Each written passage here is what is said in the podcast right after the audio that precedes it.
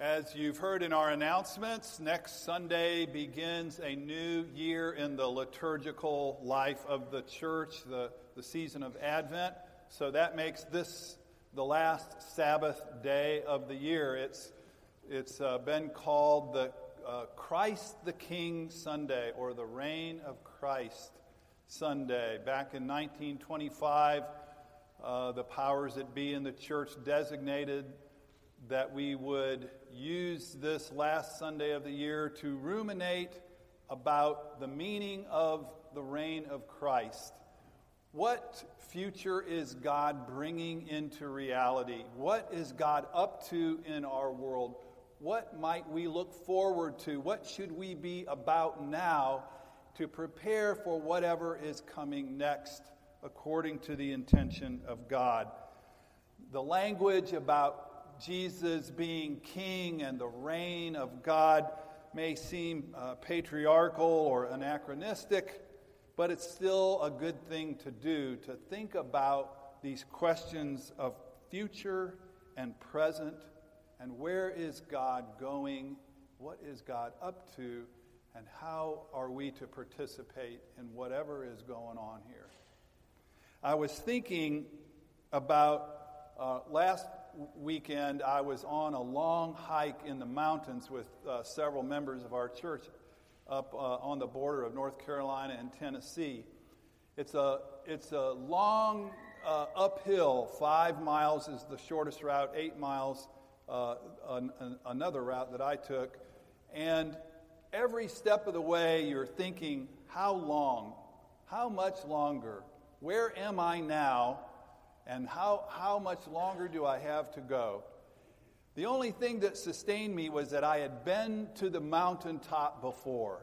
I had been up to the LeConte Lodge. I knew that it was a delightful place, rustic, but the food is delicious. Uh, there were warm blankets and uh, rocking chairs to sit in. And so I was looking forward to the future goal, the telos, while along the way enjoying the amazing scenery, the life uh, in the mountains, the peaks, the wind, the, the wildlife. Uh, it, was a, it was an amazing thing, and it made me realize that, uh, that, when, that our journey as a church, when we're along a path and we start thinking about where are we headed, and are we headed along with God, and where does God want us to go?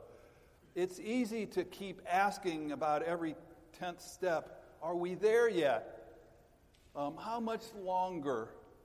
Uh, and why is it so uphill? Uh, and so today, the, the texts from Scripture all focus on this idea of the sovereignty of God or the future of God being enacted in our world. And the, the text that we're going to hear now is from the Gospel of John. It's, it's a part of John's longer account of the trial of Jesus uh, and, and of his execution. And so here is a piece of that beginning in John, the 18th chapter. Let us listen for God's word. Then the Jews led G- Jesus from Caiaphas to the palace of the Roman governor. By now it was early morning, and to avoid ceremonial uncleanness, the Jews did not enter the palace. They wanted to be able to eat the Passover. And so here they are following the religious rules, wanting to be clean, and bringing Jesus to be executed. What irony. And so they won't go inside to meet the governor so Pilate came out. Can you imagine early in the morning and the governor is awakened and he's, and he's told there's some people out there that are bringing somebody in to, to see you, but they won't come in to you. You're going to have to go out to them. What? Are you kidding me? Those Jews with their stupid rules, why can't they just come in like everybody else? No, he had to go out. And so he's out there, he's irritated, and he asked, What charges are you bringing against this man? If he weren't a criminal, we wouldn't have brought him here to you. Really? That's the best you've got? So Pilate says, Well, take him yourself and judge him by your own law. He doesn't want anything to do with this. He, he can see right through them. But we have no right to execute anyone, the Jews objected. Pilate then went back inside the palace, brought Jesus in with him, and said, So are you the king of the Jews? It is, your own, is this your own idea? Jesus asked. Or did others tell you about me? Am I a Jew? Pilate asked. It was your people, your own high priest, who handed you over to me. What is it you've done? Jesus said, My kingdom isn't even of this world. If it were, my servants would fight to prevent my arrest by the Jews. But now understand my kingdom is from another place. You are a king, then, said Pilate. Jesus answered, You're right in saying that I'm a king. In fact, for this reason I was born, and for this I came into the world to testify to the truth. And everyone who is on the side of truth listens to me. Pilate asked this famous question What is truth? And with this, he went out again to the Jews and said, I find no basis for a charge against him, but it's your custom to release a prisoner at the Passover. So do you want me to release this king of the Jews? And they said, No, not him. Give us Barabbas. And Barabbas was one who had been arrested as a part of a rebellion. So Pilate continues the conversation with Jesus, has him whipped, continues to try to evade the whole situation. He goes back out and he, he says, Pilate tried to set Jesus free again, but the Jews kept shouting, If you let this man go, you are no friend of Caesar. It's about the worst threat that Pilate could hear. And so Pilate brought Jesus back inside, sat down on the judgment seat. It was the day of preparation of the Passover. He said to the crowd, Here is your king. And they said, Take him away and crucify him. And he said, Crucify your king? And they said, We have no king but Caesar they have completely denied their covenant relationship with God. And finally, Pilate handed him over to be crucified. This is the word of the Lord. Thanks be to God. So, uh, Fred Craddock, who is a Methodist minister and author, tells the story of when he was a child his father took him out in the backyard one night, and they were laying in the grass and looking up at the starry night. And his dad said to him, How far can you think? What do you mean? How far can you think? Well, I don't know. Well, I want you to just try to think as far as you can up in the stars. Okay. Are you thinking? Yeah, yeah, Dad, I'm thinking. Well, are you thinking as far as you can? Yeah, Dad. I, well, do you have a, you, you're out there as far as you can think? Yeah.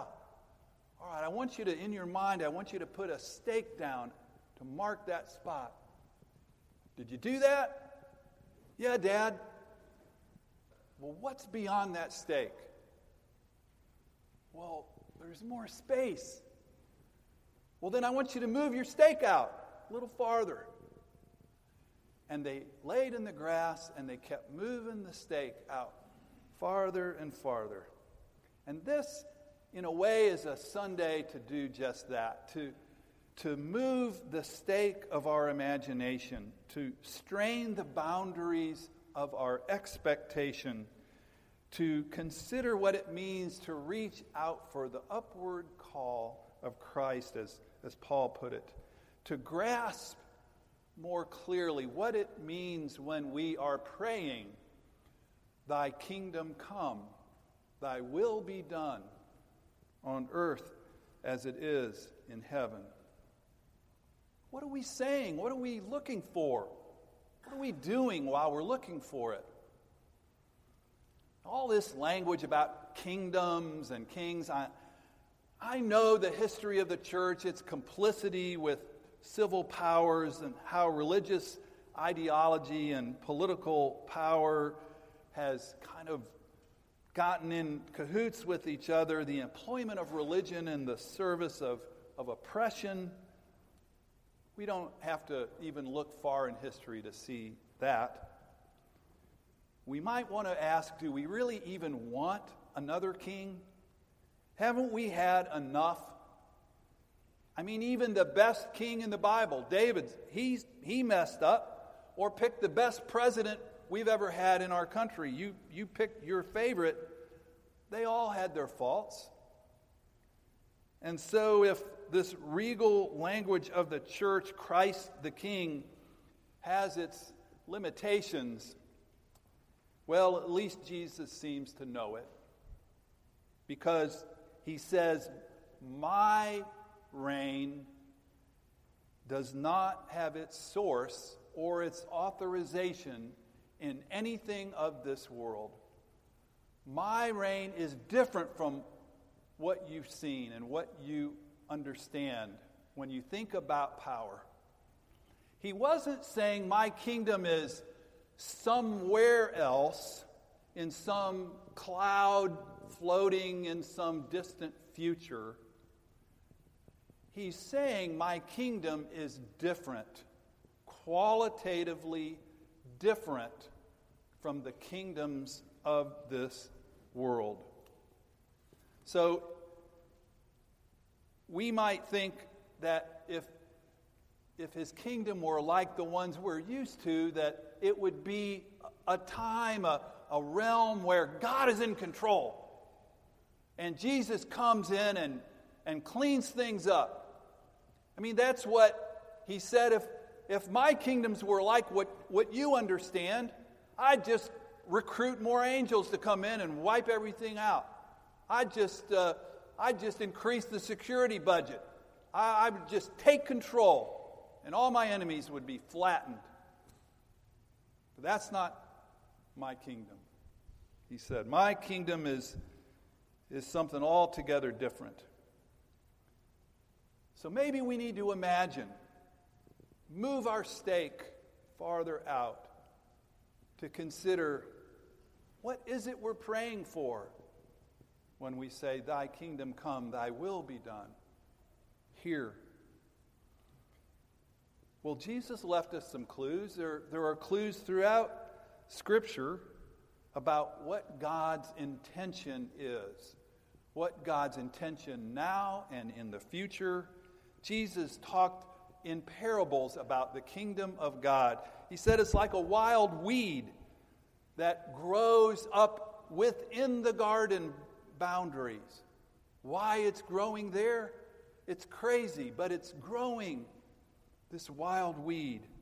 Or it's like a small, tiny seed that becomes a huge tree, and this tree offers shelter and, and, and security and a home to all the birds of the air. God's intention for humanity is like a crazy landowner who wants to go on a long trip, and so he leaves the land in the care of his slaves. Jesus spoke in so many parables about the now and the future intention of God. He talked about how different it would be. Now it's an eye for an eye. But I say to you, forgive those who persecute you and love your enemies. Now it's if you're a man and you feel like getting divorced, just do it because those women, they're just your possession. And he said, No, marriage is holy and it's an equal relationship and it is to be honored. He said so many things that give us clues about God's intention, what we have to look forward to, and therefore how we might prepare now. He called himself a good shepherd. A good shepherd. Remember that? John chapter 10. And he's drawing on the imagery of his own people, his own faith tradition. The prophet Ezekiel, in particular. Let me read from this prophet. For what for this is what the sovereign Lord says I myself will search for my sheep and look after them, as a shepherd looks after his scattered flock when he is with them. So I will look after the sheep. I will rescue them from all the places where they were scattered, and I will bring them out from all the nations and gather them from all the countries. And I will tend them in good pasture. I will search for the lost and bring back the strays. I will bind up the injured and strengthen the weak. But the sleek and the strong I will destroy. I will shepherd the flock with justice. So, this is the Good Shepherd that Jesus is talking about, who lays down his life for the sheep.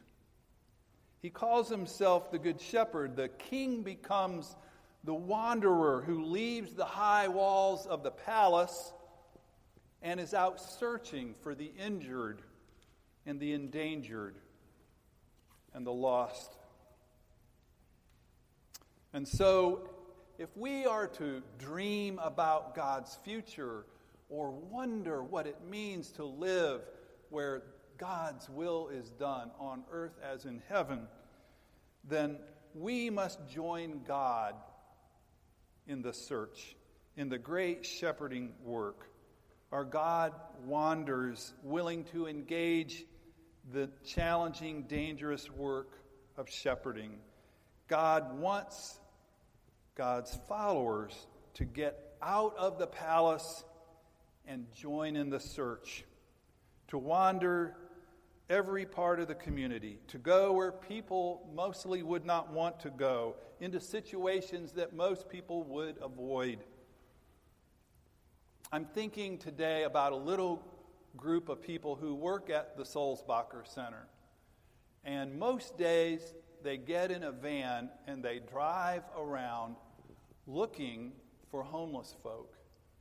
They drive all over past the places that we barely notice little patches of woods or maybe a creek or a viaduct where homeless folk live because some of them don't want to come downtown or they can't or they're not able to stay in the center, but they, they're living in these camps hidden out of sight. And these folk go out every day to offer social services and medical care to them. You know what the name of that little group is? It's written right on the side of the van. It's called the Hope Team. That is the reign of God, the hope team. I think it's why Pope Francis is so popular. So, Francis has hired people on his staff whose sole job is to go out into the community, go out and be his eyes and ears to see where the church should be at work. That's an image for the church. It reminds me of uh, Victor Hugo. Remember the play Les Miserables? And, and there was this character called Bishop Welcome. And Bishop Welcome, he, he's living in, in this elaborate Episcopal palace, and next door is a tiny, cramped hospital with five or six little rooms. And he says to the people next door, There is evident, evidently some mistake here. There are 36 of you in these little rooms, and there are just three of us over here in the palace, and we have room for 60, there, there is some mistake here. I tell you, you should have my house, and, and I will have yours. Give me back my house, and you are at home here. And so the switch is made, and the palace becomes the hospital for the lost sheep. You know, our congregation is embarking, or you could say, continuing a process of dreaming dreams for Riverside. You've heard that slogan. It was our, our uh, theme for stewardship. And we're going to continue that work of discernment, discerning, dreaming God's future right here in, in this church. We're going to be asking people to participate in holy conversations, building on the work of strategic planning that was done a number of years ago, and extending the stake farther outward, if you will. Asking people to imagine where is God's reign breaking in, and how might we join in it now? And I would like to suggest that we think about biblical images for the life of the church. And here is one I would suggest to you. Now, I know no one image is adequate, but here is one the Good Shepherd, the one we've heard about today. The shepherd who lays down his life for lost and injured sheep, searching and bringing them home. Peter Storey is a Methodist minister who fought to keep the church from becoming the mouthpiece of the government in South Africa during the struggle for freedom there. And he issues? This warning. The church must be different from and often over against and in contradiction to the ways of the nations, to the kingdoms of this world, if you will. That alternate that alternative identity must be cherished and guarded as the most important characteristic of the church. The richest gift the church can give the world is to be different from it. It must be a constant irritant that the world doesn't want but cannot live without. As we dream dreams and imagine the future that God intends. Think about being a prophetic irritant, a good shepherd, a wild weed, a tree of hospitality. Give thanks that the reign of God, the future of God, is now in breaking in our lives. We have tasted we have tasted of that gift. And let us imagine and move the stake farther out. Amen.